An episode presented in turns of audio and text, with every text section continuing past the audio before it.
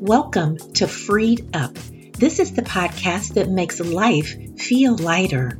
And if you're wanting to live freed up and not fed up, stay connected right here. Pull up your seats.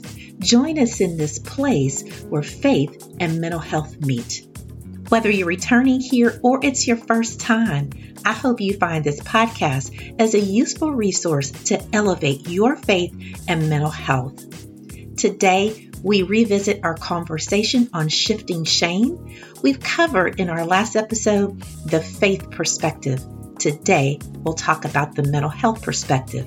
So, stay a while, all of you. We're getting it started in just a moment.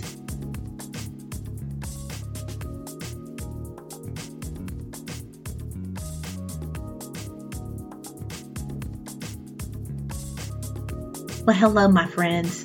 Welcome back to this follow up episode in our series on shame. So, right off the top, I want to share something with you. I listened about six times to the most recent episode from Freed Up on shame from the faith perspective. Why is this? because I am in this season, as I always say, walking this road with you where I've had to acknowledge some pretty intense shame behaviors and thinking that have shown up in my life in some ways that have really tripped me up and held me back. And while I've identified some of this before, it feels more present for me in this particular time. And I believe it is because I've told God yes to Him working on some areas with me, especially around doubts and fears. And I've shared this before. And these seem to be circling inside me and around me in so many ways, unlimited ways, it feels like, the last couple of years. And they are mostly around relationships. So I can be honest with y'all, I know that. There are some recently uncovered spaces that I'm having to keep open right now that feel so very, very, very scary and vulnerable, almost unbearable at times. And these feelings come up for me almost every single day. And I do mean every single day. But God, He's helping me to breathe through them, trust through them, cry through them, quote scriptures through them, stay through them, and not run off or close myself off again. And did I say cry already? I think I did. And I want to just take a minute to talk about crying, okay? Because crying is an expression and a language. It speaks for our hidden and untapped words, a liquid cleansing of sorts. And for me, sometimes the crying is about anxiety that I manage or when I feel overwhelmed, and my tears are a response to that anxiety. Sometimes they come because they are an expression of the grief that I feel um, because of experiences that are coming up for me that cause shame to hard cover my heart and my soul. And God is saying to me, continue to mourn these experiences and these memories. Keep the cover off and shift the shame. And then sometimes the tears are my gratitude that God would be so gracious to keep letting me grow in my awakening with Him given me these new chances to surrender these soul weights to Him and to develop in my awareness and understanding of what steps and tools, techniques, strategies, what is going to work for me in particular to keep pressing toward my freed up self. So listen, the journey is not for the fastest, the swiftest, or the strongest but it is truly for each of us who decides and who dares to stay on the path, y'all. Get back up on it when we fall down or off, or stumble when the stretch seems dark and foggy. The journey is for those who know that when we are weak, He is strong. And His grace is truly sufficient, more than enough to keep us on this path. And I mean, keep us, protect us, and encourage us. So I'm not sure what you're working on or through right now, but I simply want to say to you say yes and keep saying yes. Join me in that. We will encourage each other. Accept the invitation that God is giving you to dig deeper and pull up the roots. The weeding out of the foxes in your garden are creating for you the strong, fragrant, beautiful blooms that you are praying for. So, I thought I would just take the first part of this episode to share a little bit about where I am on this freedom journey and to encourage you to assess where you are and to stop and honor your progressions and your growth because from here, it looks so good on you. Well, today I want to dig into this topic a bit more from the mental health perspective. And so, just as we talked about how to combat shame in the spiritual space, I'm going to talk about how we can begin to unplug shame's stuckness. And so during this segment, we're going to talk a little bit more about what shame is and how it finds its way into our lives and how it shows up in our thinking and living. Now, the emotion of shame has been studied in the mental health field for decades. Dr. Gershen Kaufman, a clinical psychologist who researched shame in the 80s and the 90s and wrote different books about shame, said this if we are to understand and eventually heal what ails the self, then we must begin with shame. Brene Brown, who is more readily identified around research with shame in recent years. And she says that shame, particularly in Western culture, is characterized by a common experience of not enoughness that within our own present day society, we are marked by a consistent striving to achieve perfection. And on the other side of that is the setup for failure. I heard it said by someone who now I cannot recall, but this visual of this statement has always stuck with me. They said perfectionism is shame dressed in a ball gown. Well, the root word of shame is to cover. And if you remember from the previous episode, as we looked at the lives of the first humans, the first thing they did after they realized that they had trespassed against God's plan for them is that they covered themselves. Shame is an emotion that is difficult to bear because it is connected to the belief that something is wrong with me. Myself is flawed. Myself is a failure. Myself is not lovable, not worthy. Myself is not worthy of love or goodness.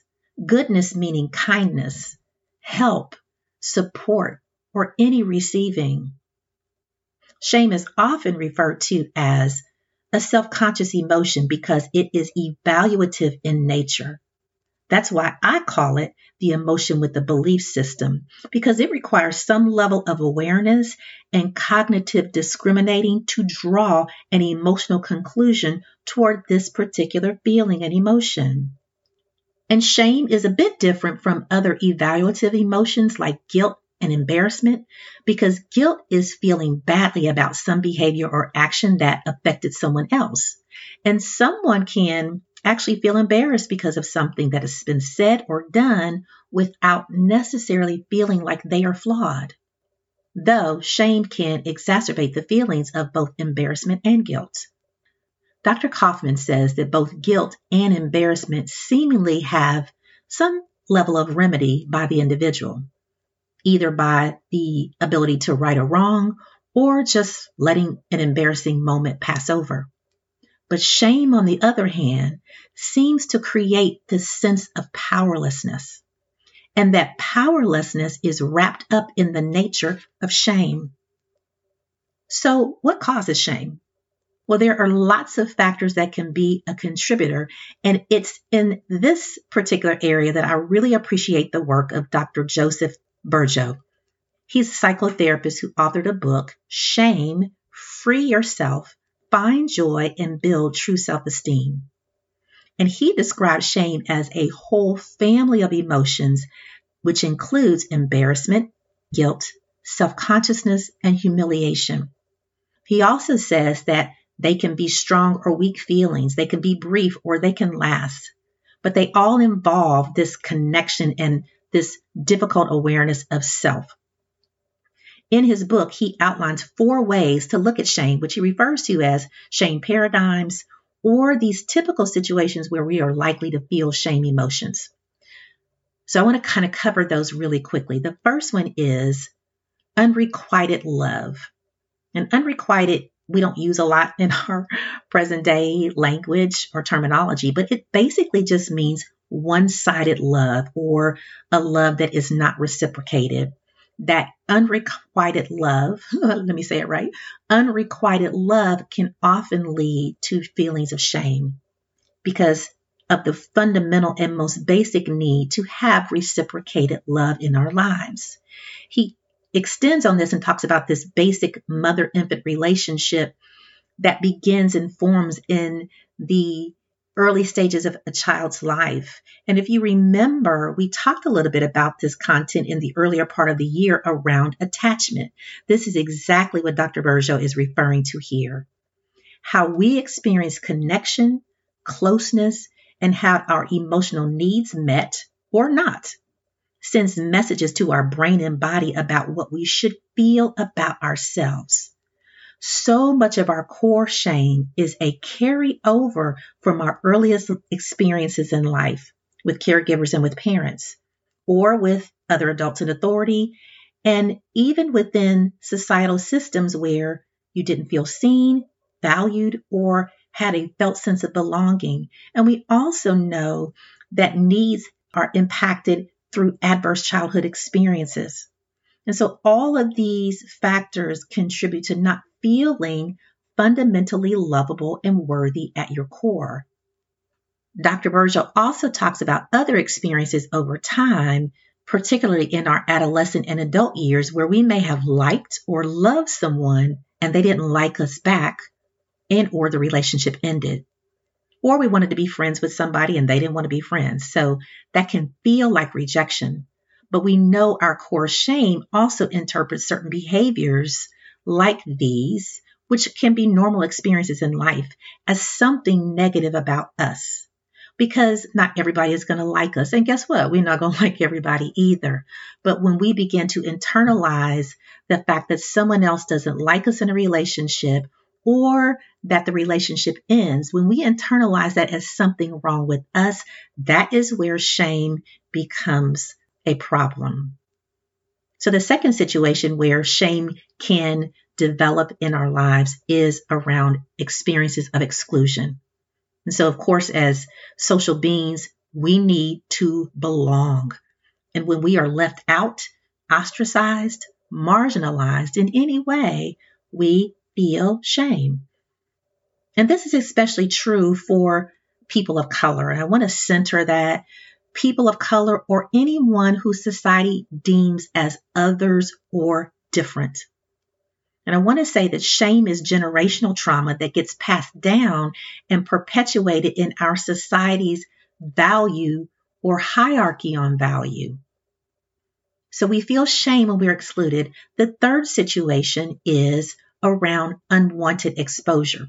So this can look like when you have drawn attention to yourself in ways that you didn't want to or did something that deeply embarrassed you.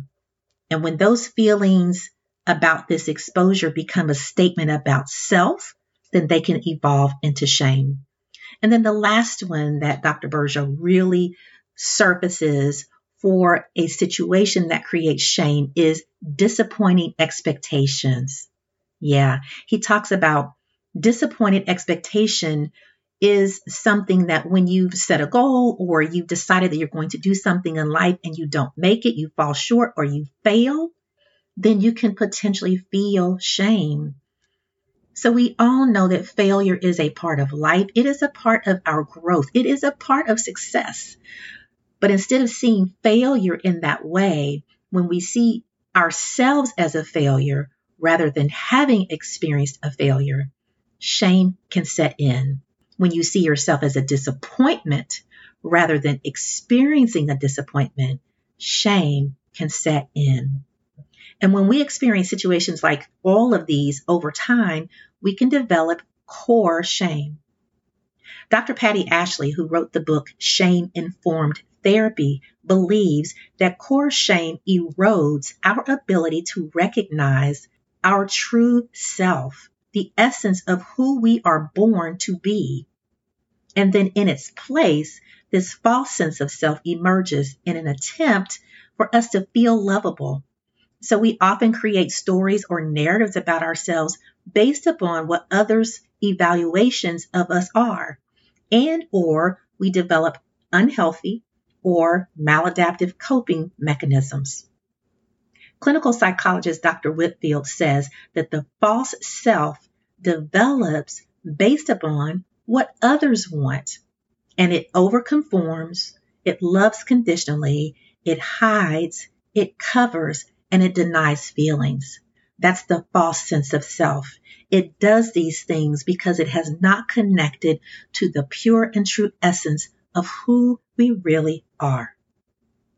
And then other behaviors and emotions that are often hiding spaces for shame are lying, denial, narcissism, avoidance and isolation, projecting onto others, anger and rage, defiance, jealousy, insecurity, secrecy, and being super private. It's one thing to keep your business intact, but it's another thing to not want people to know anything about you because of shame, feelings, and experiences in your life.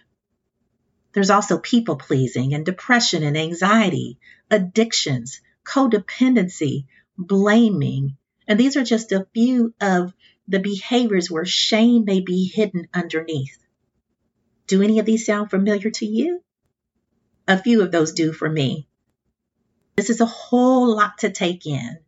So, if I could summarize all of this that I've said so far, I would say it in this paragraph statement. Shame is constructed from many situations in our lives over time, starting in our earliest life experiences.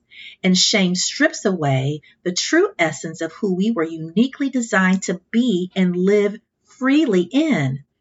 Shame causes us to cover up our authentic selves and exist in a distorted, fragmented, and dissociated lifestyle that is bolstered up by behaviors that keep us distanced from the truth and disconnected from the joy and the sweetness of life that is ours, that should flow in and out of our lives. So I don't know about you, but I'm sitting here with this information right now, just honestly feeling some kind of way. and I am ready to shift to shame. I hope that you are too. So before we wrap up today, I want to tell you the good news because I always want to make sure that we know that good news exists because change is possible. Our healing is possible. Getting freed up is possible. So here's the good news news that you can use. Feelings of shame, y'all, are normal. They are a part of our emotional makeup and how we respond to what happens to us. Yes, normal. But shame doesn't have to be seen as something that's pathological, which means that if you have shame, something is wrong with you. no. And listen, y'all, imagine that. Shame already makes you question your worth, right? And so then to think that if you are having challenges with it, it's something wrong with you because of that too? Okay, that's just a whole lot of labeling and a whole lot to bear. But like everything else in our life that God allows, shame can help us, even if it hurts us, when we open up to healing and learning from it. And I'll close with this wisdom from Dr. Burgo. He says, Shame has lessons to teach us if we can listen and if we can bear it. Here's what I know for sure, freed up friends. You can bear it. I can bear it. And we can live and thrive beyond it so that we can have healthier and happier relationship lives, happier with ourselves, happier and more connected with God, and happier, healthier, and connected with each other. So, listen.